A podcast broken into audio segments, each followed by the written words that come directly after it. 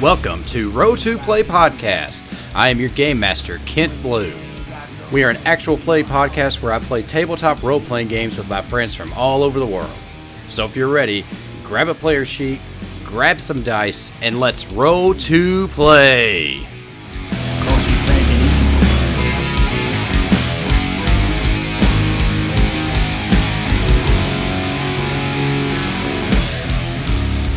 What's up, everyone, and welcome back to Roll To Play Podcast, a proud member of the Roll To Play Network. I'm your host, Kent Blue. This week, we are heading back to Cliffsdale, South Carolina for We Die Here, a wonderful game by Steffie de Vaan. I'm so glad that Steffie reached out to me on on Twitter about this game and was gracious enough to give us a copy of the game to run here on the show. Seriously, this game, it's all I think about these days. Cliffsdale, the stories we're, we're building in it, and the history. It's all I think about is this neat little town that this game allowed us to build. So thank you very much, Steffie, for sending that to us. Uh, be sure to hit up Drive Thru RPG to get your own copy of We Die Here. I'll have a link in the show notes. Also, check out Steffie's Patreon she has with Liz Shapradical. Go back that to get even more cool games. Uh, just again, thank you, Steffie, for for sending this game our way and and helping us make these awesome episodes. Also, big thank you to my players who have equally made this game amazing. Uh, so much input from them, so much story building. A lot of this stuff's going to come to light in this episode. Let me tell y'all, this episode we start to get really, really creepy. So just be forewarned, some creepy stuff happens in this episode. I don't think there's anything that we need to do content warnings on necessarily uh, specific, nothing like that. But we definitely start to get a little creepy in this episode. Uh, so yeah, thank you to Trevor of the Dungeons Deep RPG. Thank you to Kristin of Dice Up Games and the Roll To Play Network. Thank you to Kate of Bike Brigade, and thank you to Jay of the upcoming Blades in the Dark podcast. That's going to be right here on the Roll To Play Network. Thank you all. You all have made this game very, very special and memorable for me. All right. You know what? I don't think I have anything else to talk about. Uh, we're going to get to the show. Be sure to stick around after the show for a promo from our good friends over at the What Am I Rolling podcast, a fantastic podcast you should be listening to. So stick around after the final credits to hear that promo. All right. And with all that said, let's get back to Cliffsdale, South Carolina, and we die here.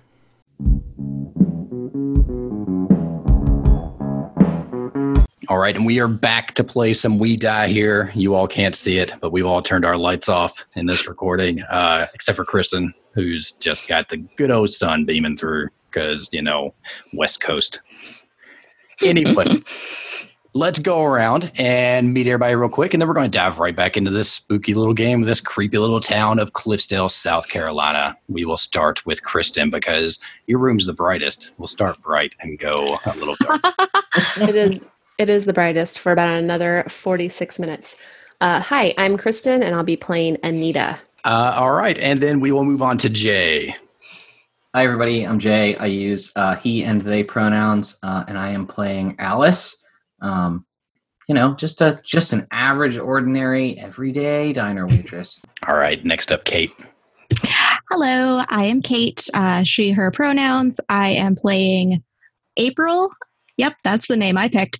Uh, playing April and that, that one poor kid who, who couldn't leave town no matter how hard she tried. And last up, Trevor. Hi, I'm Trevor, he, him pronouns, and I am playing Andy Baker, uh, who is a high school English teacher in Cliffsdale. All right. So where we last left off at Cliffsdale was with with the Cliffsdale Town Ballroom burning to the ground in the early hours of the morning. Uh, April was there to see the burning as as she was taking just her night a semi regular nightly stroll. So as the camera comes in, we see off in the corner of Cliffsdale a raging fire from above. We see the smoke wafting up. It is early morning hours still still dark outside. And then time starts to rewind itself. We see the fire go back down. We see the smoke suck back down. We see the night grow darker. and then lighter, and then time continues to go back. We see day night cycles, day night cycles, day night cycles. And the camera starts to swoop down into Cliffsdale proper as this time is rewinding itself over and over. Days pass, months pass, years pass. And the camera moves through town, snaking in and out of the streets. And it passes the high school, it passes the library.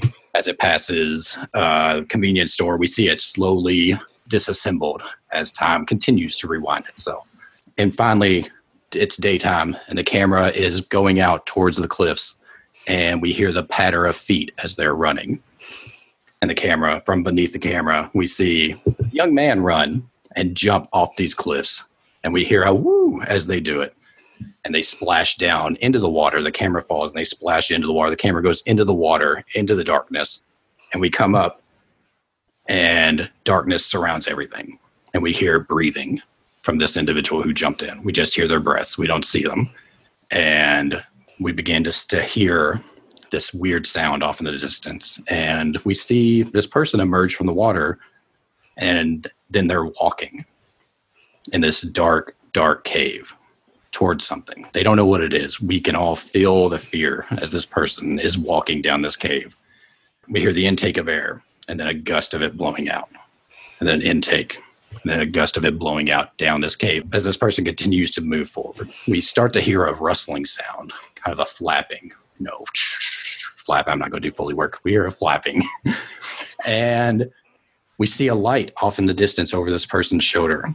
Just kind of this glowing blue purplish light, uh, and on the walls of this cave, we see movement, like like it's almost breathing rapidly in and out. And as we move closer to this thing, we see these are dollar bills on this cave wall fluttering in this wind. And there's hundreds of them, thousands of dollar bills just fluttering in and in off of these walls. Just, I mean, it's making such a noise. There's so many, in the wind that's rushing out is so intense. And this person, we see them move closer, and just in the distance, we see this black mass. And then it's over we're back. We're back at the fire uh, that's raging uncontrollably. We're back in present day Cliffsdale. Uh, it is back about four in the morning.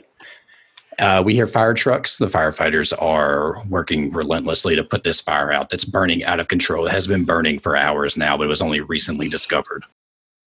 We're going to go back over across town to the apartments where Alice is in bed with their wife, Tabitha and Alice is having a nightmare.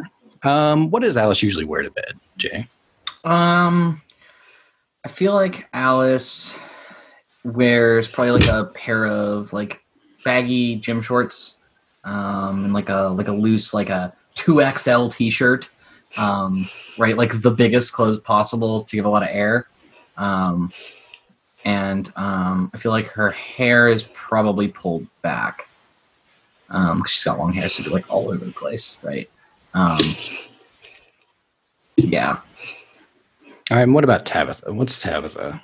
Um, Tabitha's got really short hair, so she's got the um, like the the I, I picture Tabitha as being basically uh, Chloe from Life is Strange, um, but older, if that makes sense. Um, so Tabitha's got probably like non-traditionally colored hair, maybe a blue or green. Um, it's cut really really short, like a like a pixie cut, but with like some sort of like side or bang stuff going on. Um, and I think she wears probably like a like a tank top and like a smaller pair of shorts, like um, just like the like Spanx basically, right? Um, and they're just sort of like laying under the like comforter. Okay. And what about the dogs? There were two dogs, I believe, right? God, yeah, sure, two dogs. I thought I had one, but now you're giving me two. Thanks. I thought there were two. We're going to consolation prize for this Yeah. nightmare. Two dogs. Yeah. Um, so yeah, probably uh, Rottweiler and German Shepherd, um, both laying on the foot of the bed.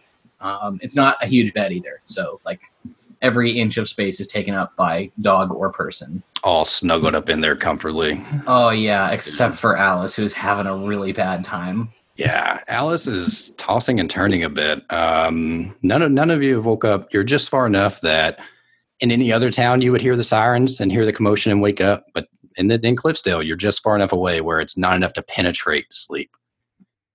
So yeah, Alice is sleeping, um, and as dreams do, it, it's kind of fluid for a while. A lot of different things happening, and then it snaps into the real dream, the real nightmare. And Alice is standing at the cliffs outside of town, and Tabitha's there with you. Um, the wind is kind of blowing real hard, whipping through, but it's a very it's a picture perfect day. I mean, the temperature is just hot enough. You know, jumping off is going to feel great. Hitting that water is going to feel great. And um, Tabitha leans over. I mean, the dogs are with you as well. They're they're back behind you. Tabitha leans over, gives you a kiss, and runs and jumps off the cliff. She gives a nice yell as she jumps off. Uh, you you hear. I mean, the cliffs aren't huge, so you hear hit the water below. And as you stand there looking out over into the, into the lake, it's huge. You know, it's a big lake. Lake Marion is. You hear Tabitha yell from below, "Quit being scared and just jump! You know, come on, join me, just jump!" Uh, and you you start to go, but then you hear your dogs behind you. You turn, and they're chewing on something. Uh, and it's odd because you don't remember bringing a chew toy. Uh, they're not the type of dogs that chew on sticks, you know.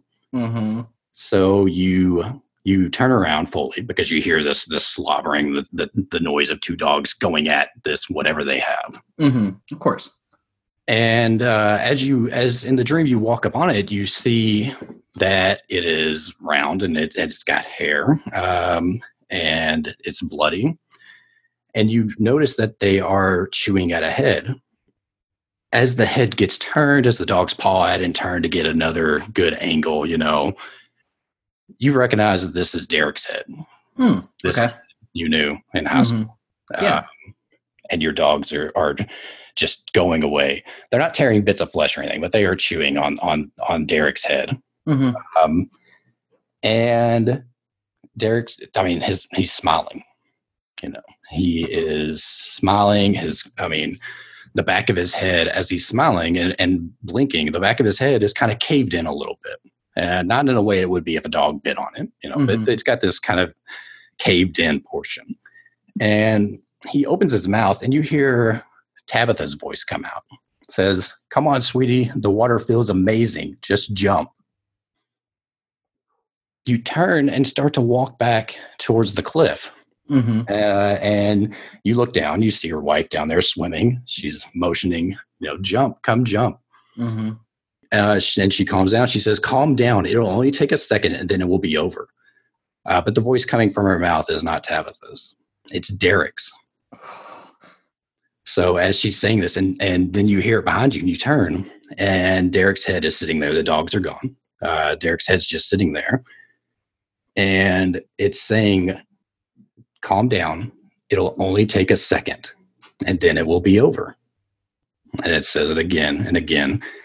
And as it says it, it starts to morph into your voice coming from Derek's mouth. Mm-hmm. Calm down. It'll only take a second and then it will be over. It'll only take a second. It'll only take a second. It'll only take a second. And then you turn. And as you turn back, horrified at this head, you feel a weight in your hand. And you look Mhm. down and you're holding a bloody rock in your hand. Mm-hmm. And then you hear from the water, Come on, what are you waiting for? And it's Tabitha. Mm-hmm. And you turn and you run and you jump into Lake Marion. But as you fall, the lake's not a lake. It is this writhing, whipping black mass with horrible yellow eyes that start opening as you're about to hit the water. And that's when you wake up. Um, so I think I think Alice just like starts right, like that full bolt upright, like and she's just like breathing and shaking, right? Yeah. I think one of the dogs probably like whines a little. She's like, no, no, it's no, it's fine, it's fine. And she like looks over to make sure she didn't wake Tabitha up, Uh, no, not yet. and like slides out of bed, puts the blanket down, like walks into the uh the bathroom, and like opens the medicine cabinet. Probably like splashes some water on her face. Well, think about that. You open the bathroom door and turn the lights on, and Mhm. you're soaked. You're drenched, head to toe. Not like sweat, like you have just been swimming. You are like it soaked. smells like lake water. Yeah. Yeah, it smells like lake water. Uh I think she she like opens the medicine cabinet, like reaches in and we see her take a bottle out, like a like a liquid bottle, right? Um and she just like looks at it and we see her we see from like her uh, the bottle's perspective, right? Like her soaked, drenched, like her hair's probably down now, it's not even up anymore. Um and she's like we see like her intense face staring down at this bottle. Um and uh, I think she just opens it up and she just like takes a hearty chug of it. Um, and we see on the side a label that says nondescript unbranded cough syrup. Um, I think she just like downs like half a bottle of cough syrup, throws it in the trash can, like stumbles back into her room, like changes her shirt to a dry one, just takes the shorts off, and then just like gets back in bed. Yeah, and as you get back in bed, uh, you stretch your feet out and you hit something hard. I think she like scoops it up. Well, you know, like how you how you when you're too lazy to move, you like scoop something up with your foot and like push it up so you can grab it with your hand. Yeah. Yeah. So she like scoops it up to her hand, and I think she's she's like starting to just be like, "Oh God, don't tell me!" Like she's muttering a little bit, right, real quietly under her breath, like, "No, not this, not, not right now, no, no, not this, not right now." And she like reaches for the for the rock, right? Yeah. Yeah. You notice you you know you feel that it's slick. Whatever it is, is Yeah. slick and and ragged and rough. And as you pull it up, you are holding in your hand. You can see it from what you now. I mean, you you, you know the light coming through the window, which it hasn't quite clicked in your mind yet. Kind of has that wavy, like flickering light that a fire does. Mm-hmm. You see this bloody rock that's in your hand that you were just holding in your nightmare. That I held like, oof. oh man, I think she like takes it out of the bed and she's like squinting at it and like, how? Rock. And I mean, it's at this point Tabitha wakes up. Oh yeah, of course. I Holding mean, like a bloody rock, sitting up in bed, like starting the zone from having just chugged half a bottle of cough syrup because that stuff's gonna hit quick if you drink that much, right? Yeah. So And she rolls over and rubs her eyes and says, Alice, what are you doing? I don't even know anymore. Why why is why is why is the bed wet? Are are you are you running a fever? No, I uh I haven't been feeling well. I think um I think I just got my period. I uh I don't know. She just like sort of like flops down on the bed and just like slides the rock under the bed. Yeah, and and Tabitha rolls over and puts an arm arm across your chest and starts to nuzzle and says, Wait, what what is going on outside? Looking at the window. And as you look, you know you see now now that you're Mhm. awake, you see I mean the the light's weird in that direction. You know, it's it like yeah. and you see the flashing like red lights. So hmm doesn't take long to get up out of bed and look out the Yeah. window and see the activity going on across town. Yeah. Holy hell. Is that a fire? I think right there we'll end that. We'll we'll we'll pull out and visit someone else. Um, we are actually going to jump forward just a little bit in time because the fire is going to rage into the early hours of the morning. Um, let's go visit April. Where where do you think you would have gone after you saw this fire? Uh, April probably would have moved far enough away that nobody would ask her or try to talk to her about the fire, but she probably would have stayed nearby enough to watch them fight it until the wee hours of the morning. Um, in the area of maybe six or six thirty, she would head back to her parents' house and quietly let herself in and head back upstairs. Uh, hopefully, they haven't woken up yet for the day, and let herself catch a bit of a nap to make up for all that excitement. Yeah. Um, and you you're you actually go out to the community college, right? That's what we said. Um, had had gone, yeah, it's kind of continuing education on her own terms at the library. Okay. Um, we'll come back to you then. All right. So, does anybody else? It's morning now, around seven o'clock. Does anybody else? uh, What, what would the other two of you be doing? I mean, the the, the news of the fire is going to spread pretty quickly. Well, I guess it depends on what day of the week it is. It is a Wednesday. You've got classes Yep. to teach coming up soon, but we got time before that. If I mean, Right. if you want to go straight to school, that's cool too.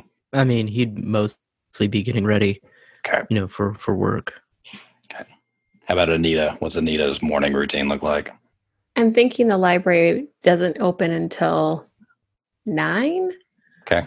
but uh, she would be, she's probably up naturally, like around 6 7 if she's sleeping in, uh, and then hangs out around her house and gets ready and then walks to the library.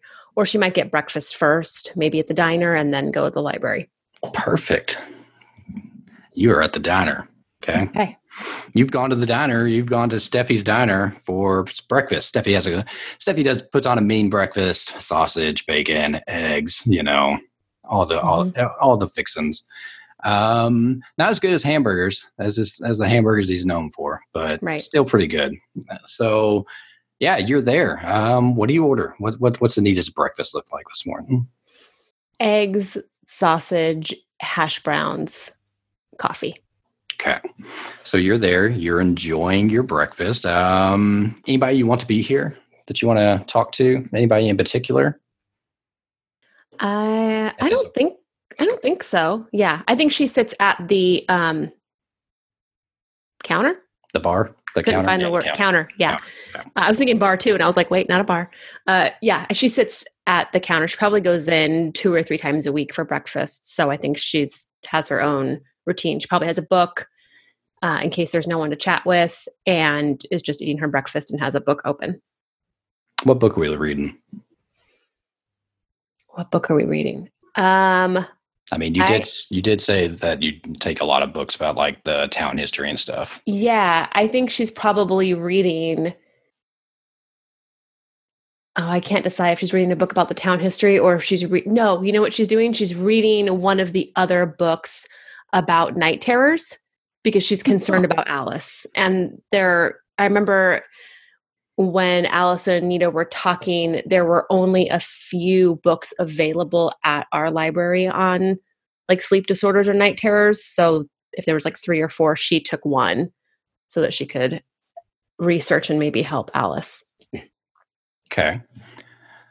Um, so let's see. I think you have small talk with whatever whatever whatever wait staffs, you know, there in the Oh, yeah. morning. Uh, I feel like Alice is usually is more evening, you know, mid afternoon, evening crowd. hmm So, um, and oh, do I want to play my hand yet? I don't know. This is a scene I originally had planned, but I don't know if I want to do it yet. If you don't want to do it yet, um, I could be working mornings. Okay.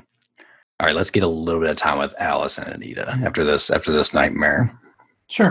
Maybe Alice is putting in a little bit of extra time uh, to compensate for the missed work the next day Mhm. for the reading. So Yeah, Alice is working a long shift, so um, I think she comes by. Um, she's wearing her apron and her shirt, and everything is pressed and perfect, just like always, right? Um, I think, and I don't know a lot about makeup anymore. I like my experience of makeup is stage makeup, so correct me if I'm wrong here, but if you get used to seeing somebody wearing a certain amount of makeup, um, you would be able to tell if they were wearing more. Correct? Yep. So More like less, if yep. if you see Alice like every day, pretty much, or you know three or four days a week, you know Mhm. how much foundation and cover up Alice wears. So Mm-hmm. you would be able to tell that Alice is wearing an immense amount of makeup compared to normal. Mhm. Um, right? Like she's got concealer, um, like a lot of concealer in, under her eyes. Um, she's got probably um, like a lot more like just foundation. Um, Mhm. And maybe if you look at like she didn't blend it so well, so the skin on her neck looks really really pale compared to normal, but her like tone of her foundation is the same. Mhm. Um, and she's probably um, acts almost like exactly like normal, like literally no difference. Um, but you might notice that if she if she drops by to give you some extra coffee, like just to top you up, she um, like her hand is like very, very slightly shaking when she pours your coffee. Like she spills one drop of coffee, which is like you've never seen Alice spill a single drop of coffee before, right? And then she just Mhm. like swings around, puts the coffee back on the thing, and just sort of is like, you know, how's your breakfast? Oh, it's great. Just like just like always.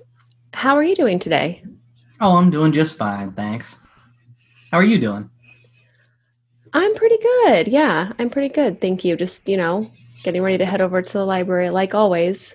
Um I'm looking at this book and Anita will kind of look around a little bit and then like show Alice the front of the book but not say the title.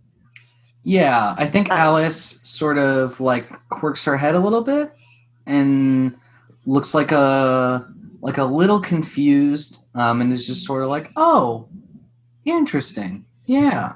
Yeah. I haven't found anything of interest yet, but if I do, I'll I'll let you know. Oh, oh, that won't be necessary, but thank you. I, I appreciate it. Sure. How um how, how did you sleep last night? Oh, just fine. And she just smiles, like like perfect, like ten dollar smile, just like, "Yep, totally good." Great. Good. Well, that's good. Yeah. Anita And she just stands me. there and stares at you for maybe five seconds too long. Oh, Like it's just a little unsettling. And then she just turns around. She's like, "Well, I'm gonna be off to the kitchen. I got plates to pick up. You have a nice day now." And she just like gone. Oh, you you too, Alice. Oh, okay. Okay. She's okay. All right. We're going to leave the diner for a bit. Uh, and we're going to check in with Andy. Andy, what time do you normally arrive at school? Uh, probably about probably about seven forty-five. He would probably go on a long walk with Yoshi uh, most mornings. Swing him, just kind of do the perimeter of the town, hit the bridge. Does that every morning, and then back back uh, back to the apartments, and then on to school. Yeah, well, uh, 100% of that route's going to take you by what remains of the Cliffsdale, Cliffsdale Town Ballroom. Mm-hmm. So I think we'll put you there. You see this, the fire's been put out. Um, I mean, there still is a, a single truck on just to make sure there's no fires that are burning deep within, but uh, you know, there's not a lot of smoke coming off it. Uh, and the sense you get is that they feel like they have the fire under control, but you know, they're going to stick there. But I mean, it is just a mass of just burnt building on the ground. You know, it is just just this awful. Just I mean, this this landmark in town is reduced to nothing now, but Right. rubble and and ash. Um, so Andy doesn't really walk Yoshi with a leash. Like Yoshi just kind of sticks with Andy, does what Andy says, and uh, you know he kind of like approaches sort of the perimeter that they have set around the building and everything. Because I'm sure they have tape and trucks Yeah. and stuff there. And you, uh, Andy says to Yoshi, "Uh, "Sit. I'll be right back." And he walks over to one of the firefighters. Uh, and the first thought that Andy has in his head is the conversation that they had with um, Daisy. Daisy, the the theater director. Um, that's the first thing that comes to his head. He walks over to uh, to one of the nearest firefighter firefighters, if there's any that that'll talk to him. Yeah, there's uh there there's um, a woman standing there. Uh, one of the one of the firefighters. Um, you know her. Uh, her name her name's Joan. She's she's on she's a volunteer, one of the volunteers in town. So she's staying there, um, just just watching. You know, kind of. I mean, she's there. She's I mean, you can see she's covered in ash and soot. So she's been fighting the fire through the night, and she's just there. She's on, on the last truck that's there to make sure it's out. Hey, Joan, uh, what happened? Like, it, I mean, like it was was it just a normal fire? Was it electrical fire? What what happened? Well, Andy, uh, the the inspector's in there now, so we won't really know a lot. Um, I mean, based off my experience, it it I don't we don't know what started it really. I mean, it, it it's it didn't it didn't start from like we can tell just fighting it. We can tell it didn't start from like the edges of the building or like anything like that. We know it didn't start like in the walls where electrical would be or anything like that. But I mean, the inspector, he's he's in there now, so we'll know more, you know, in a couple hours. But it's strange. I mean, it's it's a strange fire just because it's not following the rules we expect. Well, was there anything recoverable? Uh, how how much was lost?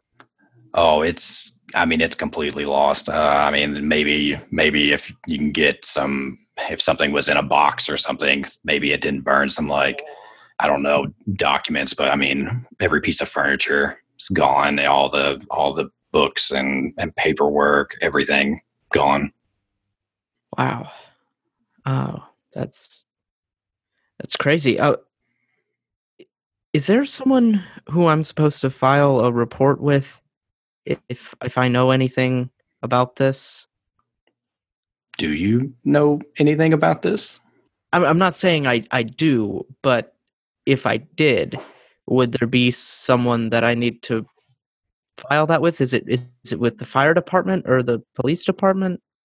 Um, I would you want to file that if I mean if you feel like this was intentional, and you want to start with the police department and, and file a report there if you have any kind of information that would lead this to be anything other than an accident. Right, right. And this is all hypothetical, of course. I don't actually know anything. I was just saying if, you know, I I did. And she gives you a look. Um give me give me a roll. Let's do a roll in this game to How see how Mechanics work. how well your um, um, I guess retention of information goes.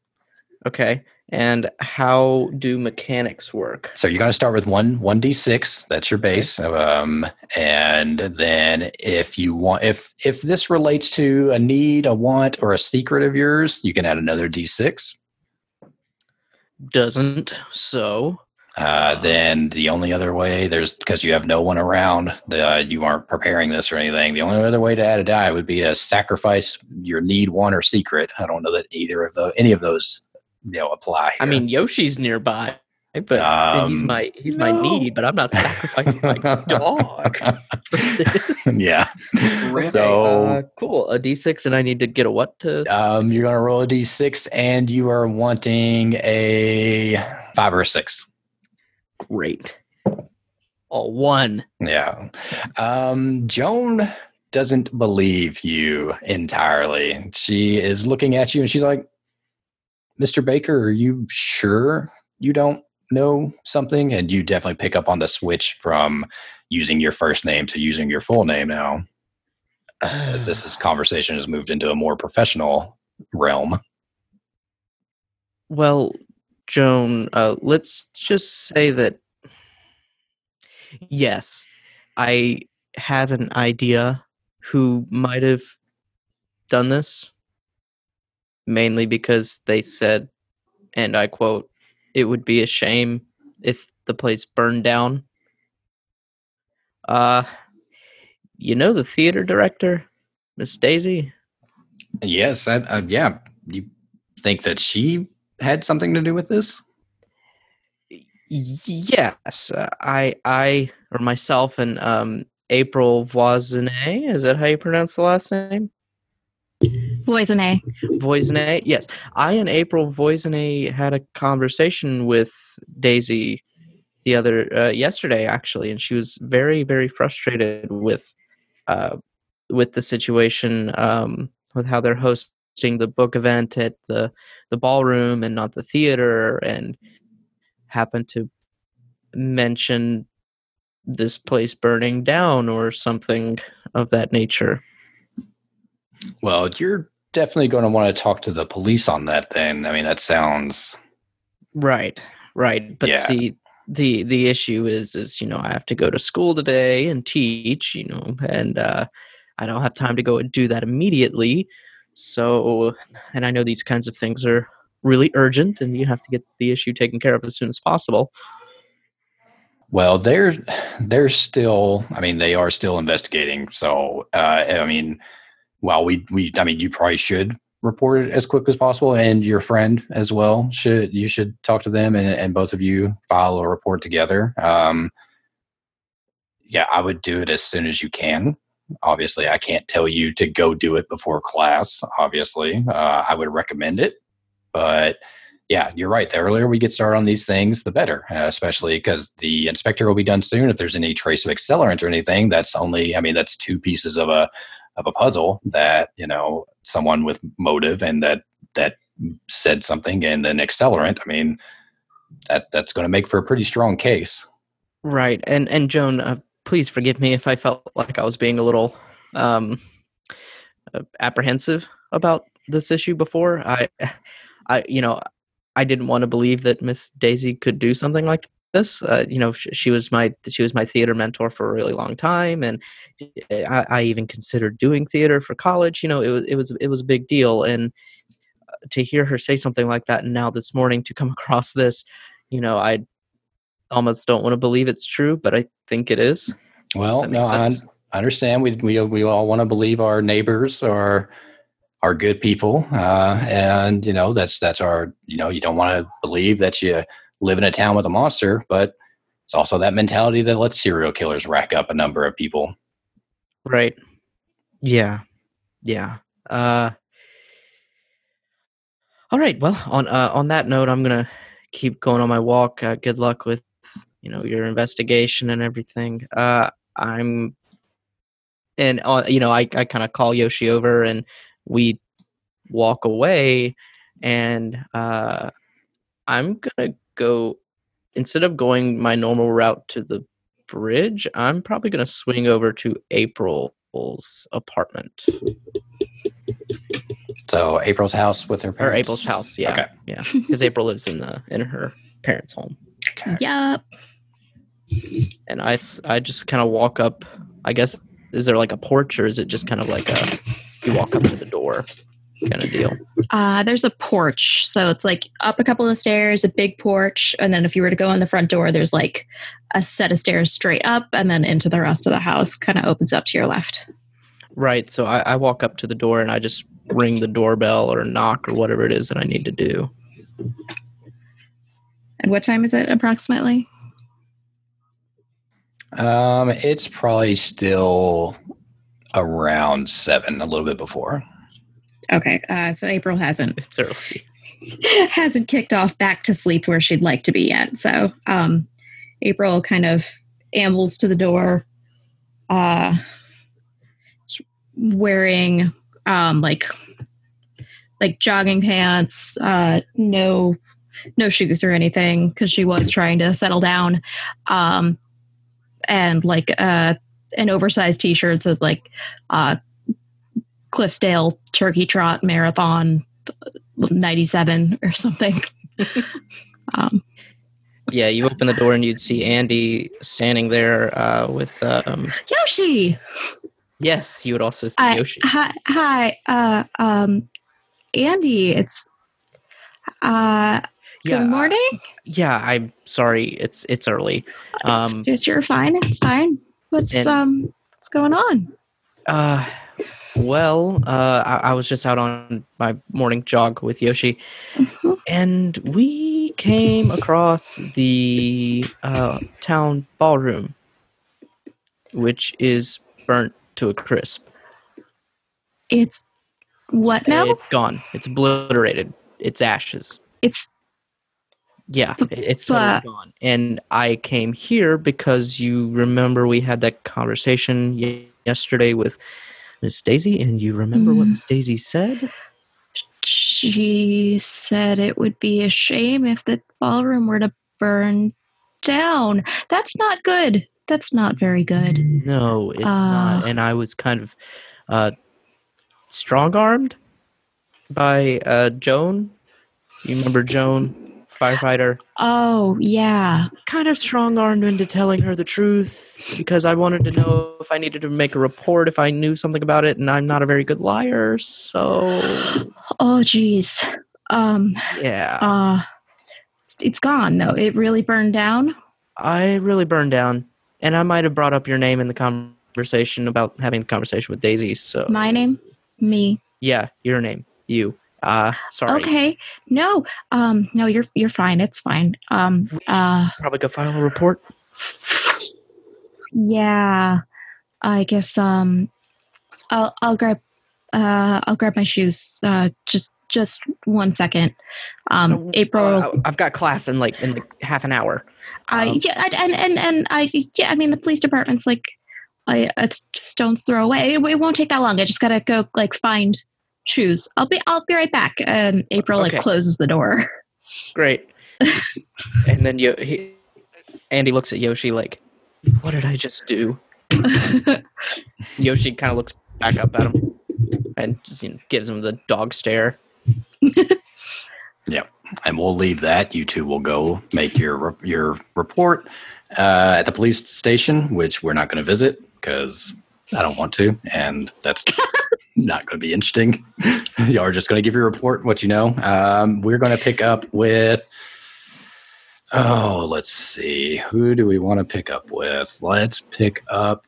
Let's pick up with Anita. Anita, as you leave the diner, you've paid. You've probably maybe tipped Alice. Um, Oh yeah, so twenty where you percent.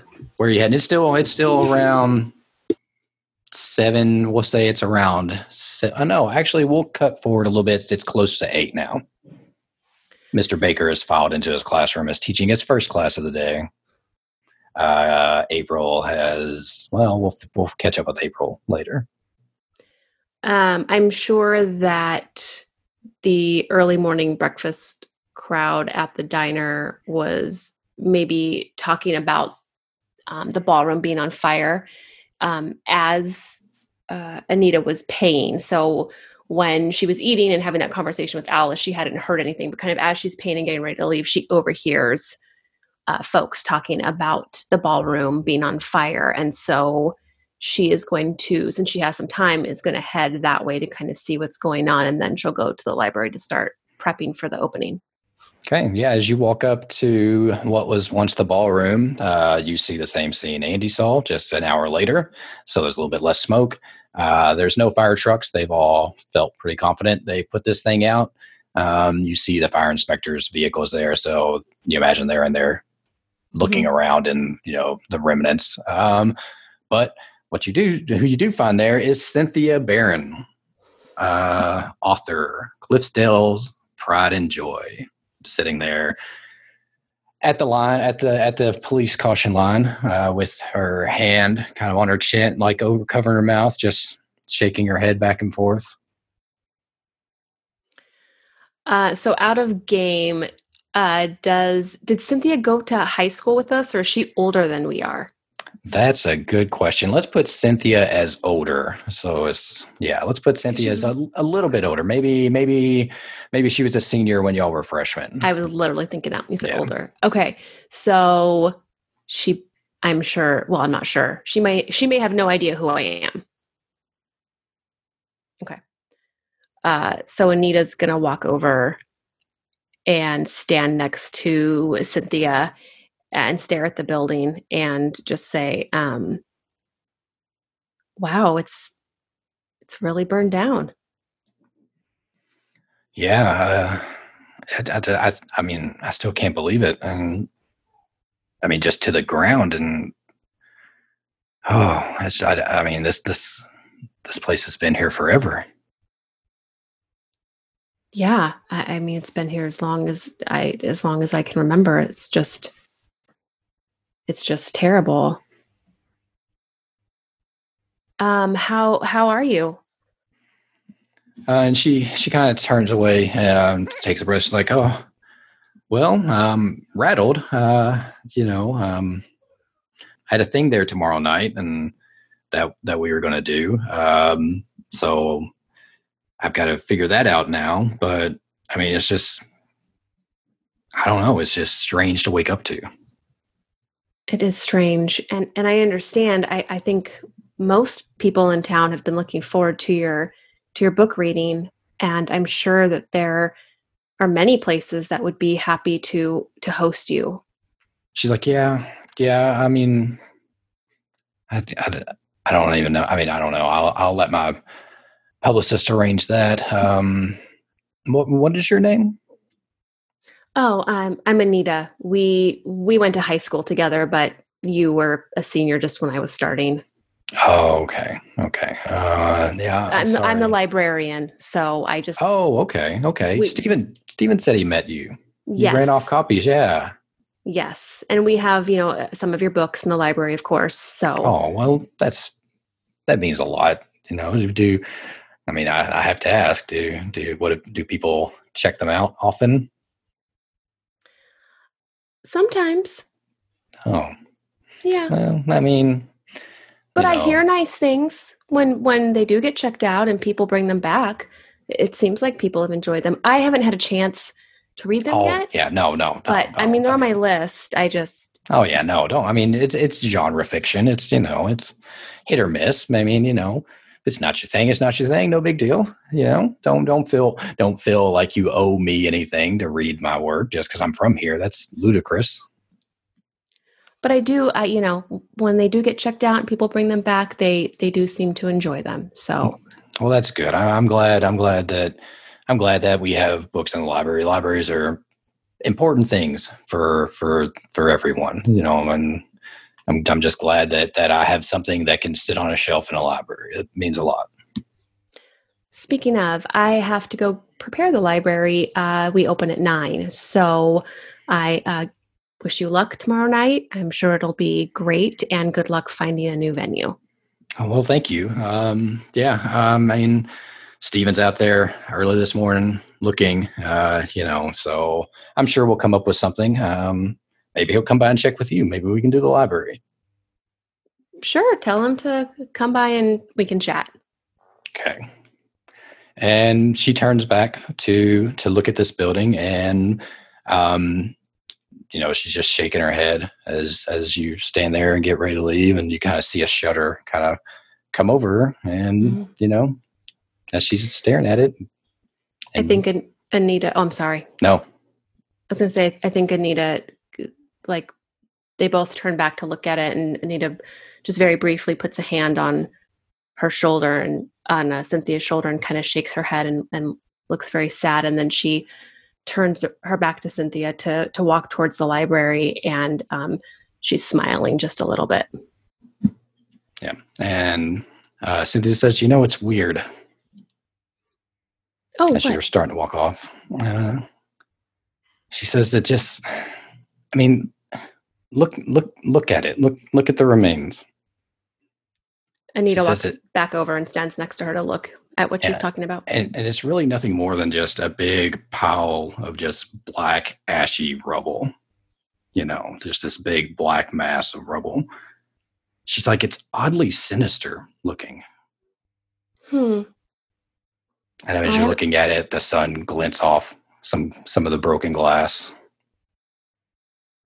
Hmm.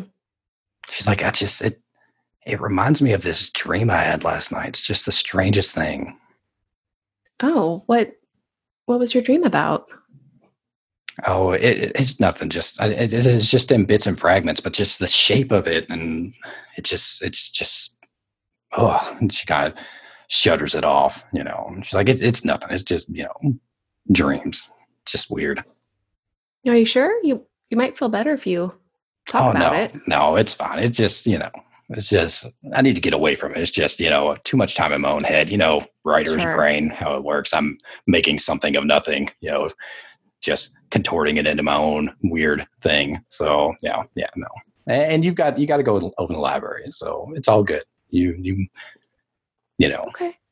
Well, if you're sure you're okay, um, maybe this will make a good uh, topic for your next novel.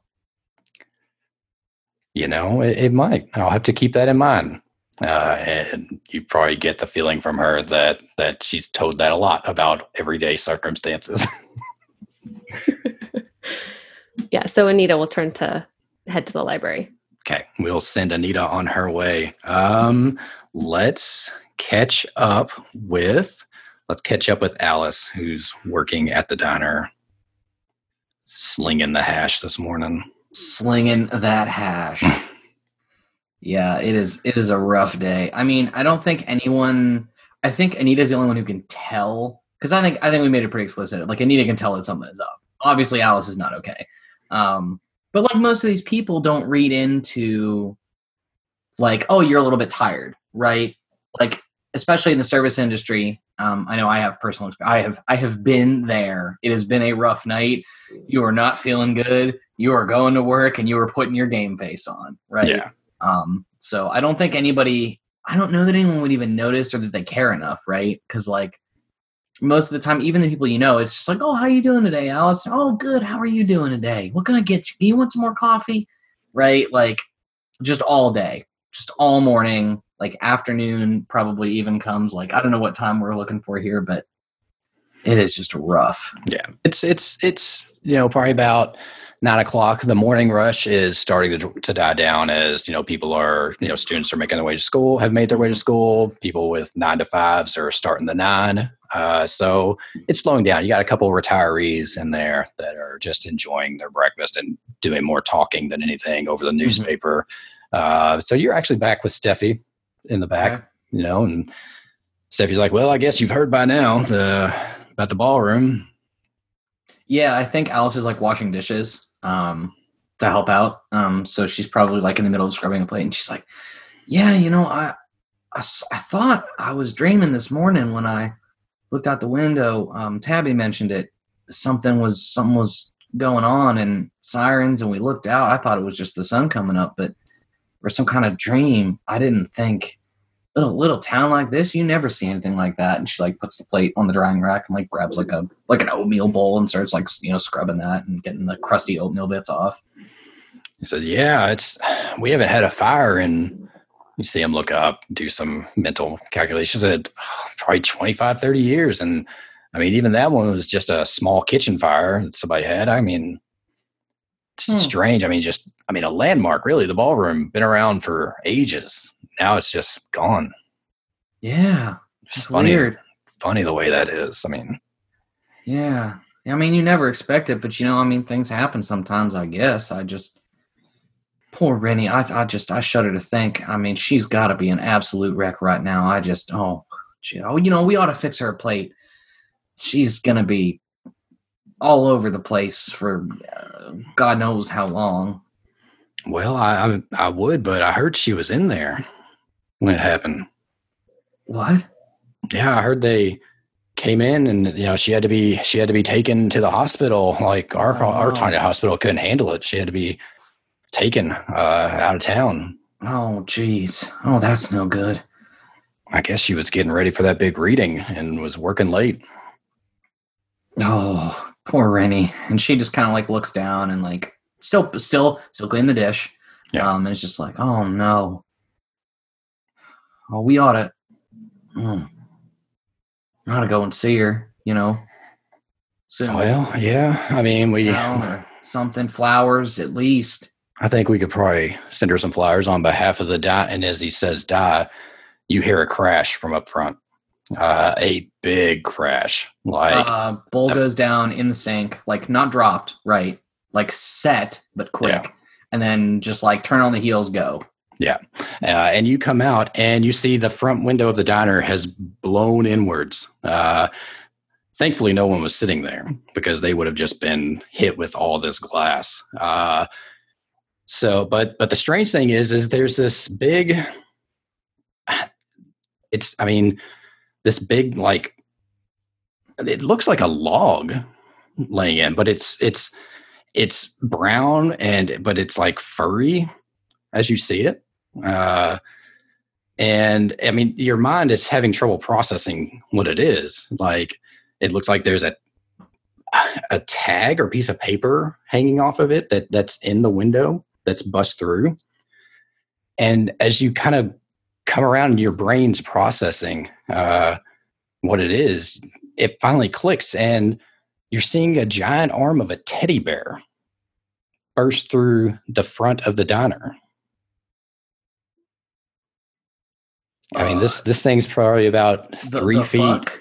Like, I'm sorry. Can you just can you just say that again, Ken, one more time? Yeah, Giant see. arm of a teddy bear? Yeah, it- I mean, as your mind's putting together and you get a better angle, you see like this three feet uh, round arm of a teddy bear that's burst through, and as you follow the arm out, you do indeed see a tag attached to it in the seam, uh, and sitting outside of Rennie's is this like 20 foot tall teddy bear that's just as if it's been just plopped down from nowhere up against the building. And this arm has bust through the glass in the front of the building. Uh.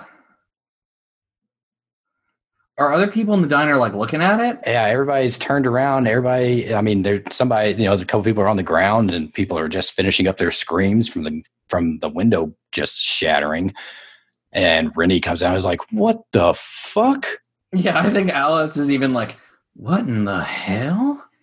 And she like mm. turns her head to look up, like a giant teddy bear, and she's like, "What? What He- in the name of God?" he puts his hand on her and says is that a goddamn teddy bear That's a big fucking teddy bear, Rennie. And I think he, I don't think anyone, like, it's it's gonna be glossed over because like there's a giant teddy bear, but I don't think anyone's ever heard Alice swear like that before. Yeah. she's just like, "What? What in the hell?" about this time you hear So she puts a hand on Steffi and it's just like, "Are you? You're seeing this, right? Like, there's a there's a teddy bear, It's a it, it's a it's a teddy bear, but it's It- like a- a really giant- tall. a giant goddamn teddy bear, What? and, and you Did you hear put something? Did you put something in the coffee this morning, or um, oh, I mean no, not today. And he says this nonchalantly. Yeah, like, "Not today." well, no. I mean, you know, it's fine. Yeah. Uh, and about this time you hear, "Oh my god, Daddy, my teddy!" And you look outside and you see like this little girl, like four or five year old, running up. She's like, "Daddy, Daddy, from my dream, it's real, it's real." And we're gonna cut from there. And you got you got what? We're gonna say third period, uh, third period English or whatever. Um, we'll do. This school has periods and not blocks, so yeah, it's test day. What are, what are the kids taking a test over? All right, people. Uh, I'm gonna pass out your test. Make sure you know you you've brushed up on your Beowulf. I mean, the last couple of last couple of minutes here. I'll let you look over your notes before I pass out the test. After that, notes away. This is not an open book test. And then I will start the clock, and you guys will have the rest of class to finish it. Oh, come on, Mr. Baker. This stuff's like 400 years old. Why do we even care? Why can't we? Why can't we read more of Cynthia's books? Why can't you read more of Cynthia's books? Yeah, they're, Tell they're me, books, Did right? Cynthia? Yes, they're they're books. That's for sure. Uh, the reason why we can't read more of Cynthia's books is because they didn't shape the English language as we know them. So, uh, quit your whining. Uh, but Mr. Baker, uh, do you know that Cynthia's books won't shape the English language as they know it in the future? yeah, what he said. When you can pose that as an actual question with correct grammar, I will answer it for you. And then he, he goes about uh, starting the clock. You have 10 minutes to look at your notes. It's called vernacular. and he, he looks over at whichever student that is uh sarah yes sarah vernacular good job and he he's very clearly very tired um he did not have a good night's sleep So tired, in fact, in like 20 minutes as the kids are taking their test, Mr. Baker drifts off to sleep. at that's his like desk. the worst thing you can do as a teacher Yeah. like if Oh, you fall rough. asleep as a teacher like you get your, you lose your job I mean, One of my teachers used to fall asleep, but we had an arrangement. I mean, when when when you're you know abusing the sleep aid, it has consequences. Sometimes you see a giant teddy bear, Yeah. and you're like, "Whoa, that's that's real." Uh, okay, So as and it's Cliffsdale, it's easy to fall asleep. Sometimes you just do it to do it. But anyways, you do it in class in third period English today, as the kids are taking their test on Beowulf. Um, you begin to dream, and your dream starts mid-action. You are running fast through town from something or someone. You are running faster than you thought you could. Uh, you are drenched in sweat. It is getting hard to breathe. You're running so fast. And but you know where you're going. You're heading outside of town. You're heading to the bridge. You are going to the place in this town that holds the bet like the most painful memory for you, right? But it's also probably the single most important place in town for you, and at the same time. And you are running there. Um, as you run, you you notice you're bleeding.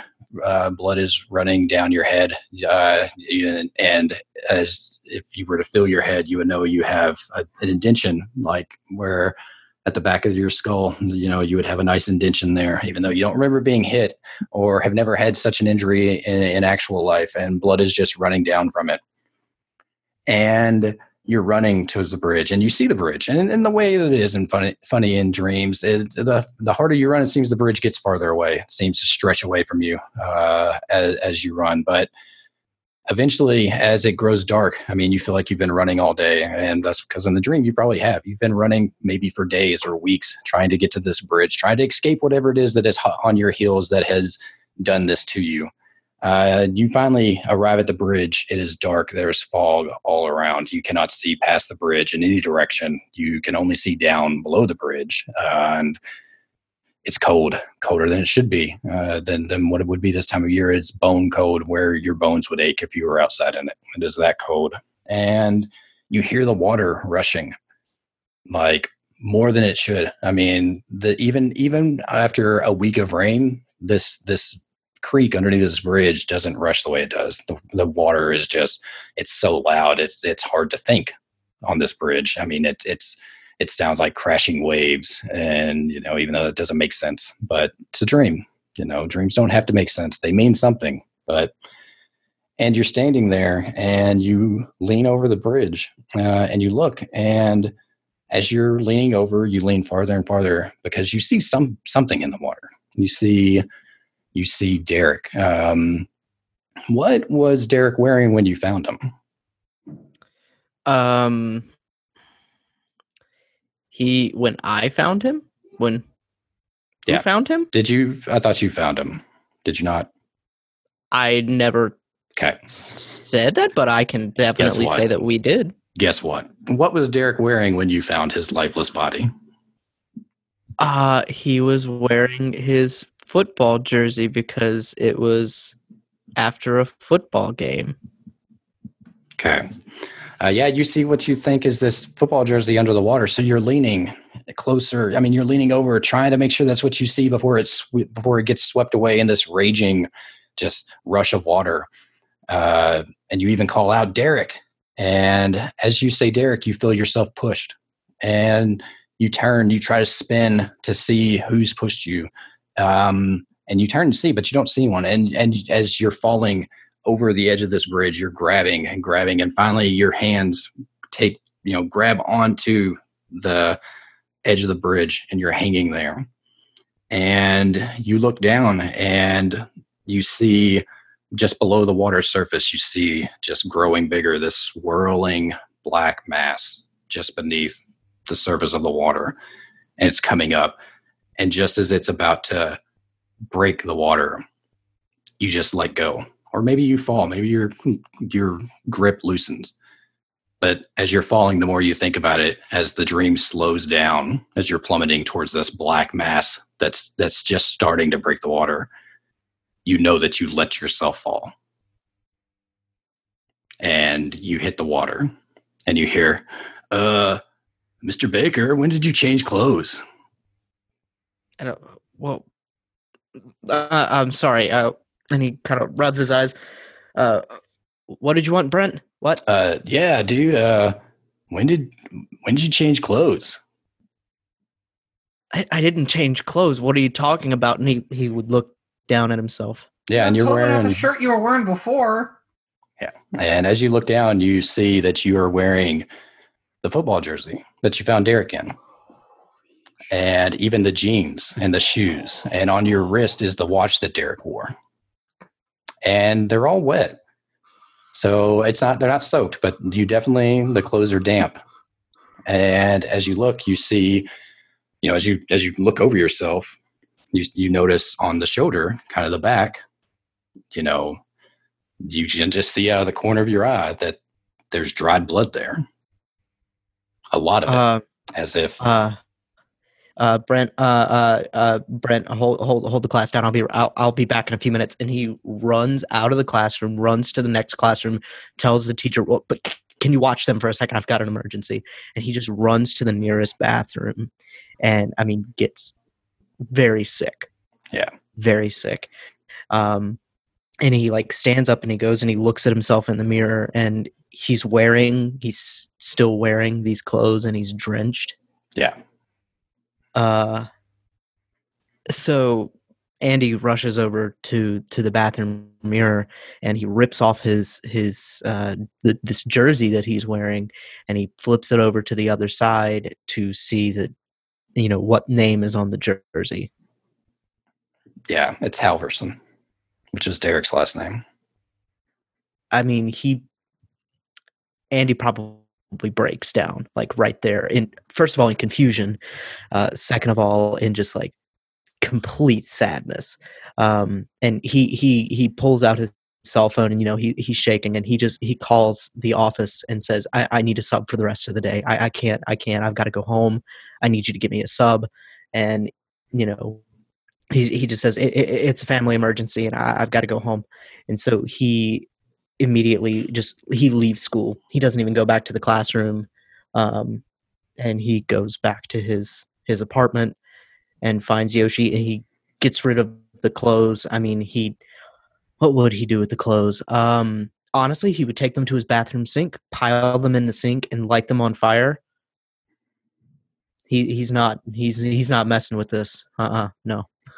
Yeah. So, uh, yeah, he lights the clothes on fire and they burn down into a small black mass. That's it for this episode. Thanks for listening. Visit rolltoplaypodcast.com for more information. R O L L 2playpodcast.com. Like us over on Facebook at Roll To Play Podcast. Follow us on Twitter at RollToPlayPod. Have a question or comment? Email us at roll2playpodcast at gmail.com. If you want to play with the game with us, just hit us up on any of our social media and let us know. And lastly, our music is the intro track from the Spellbreaker EP by Tritachyon. Visit soundcloud.com slash Tritachyon.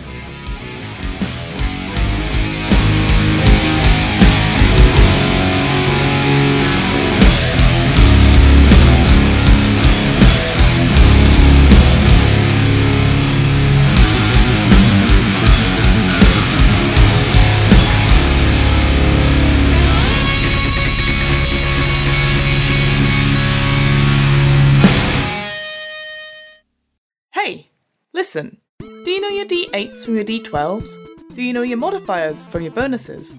Do you know your destiny points from your story points? Do you have any idea what I'm talking about? Either way, you should check out What Am I Rolling, a twice monthly RPG one shot podcast. Catch up on previous episodes on the What Am I Rolling website, that's www.wairpodcast.com, or wherever you listen to podcasts. Remember, adventurers need not apply.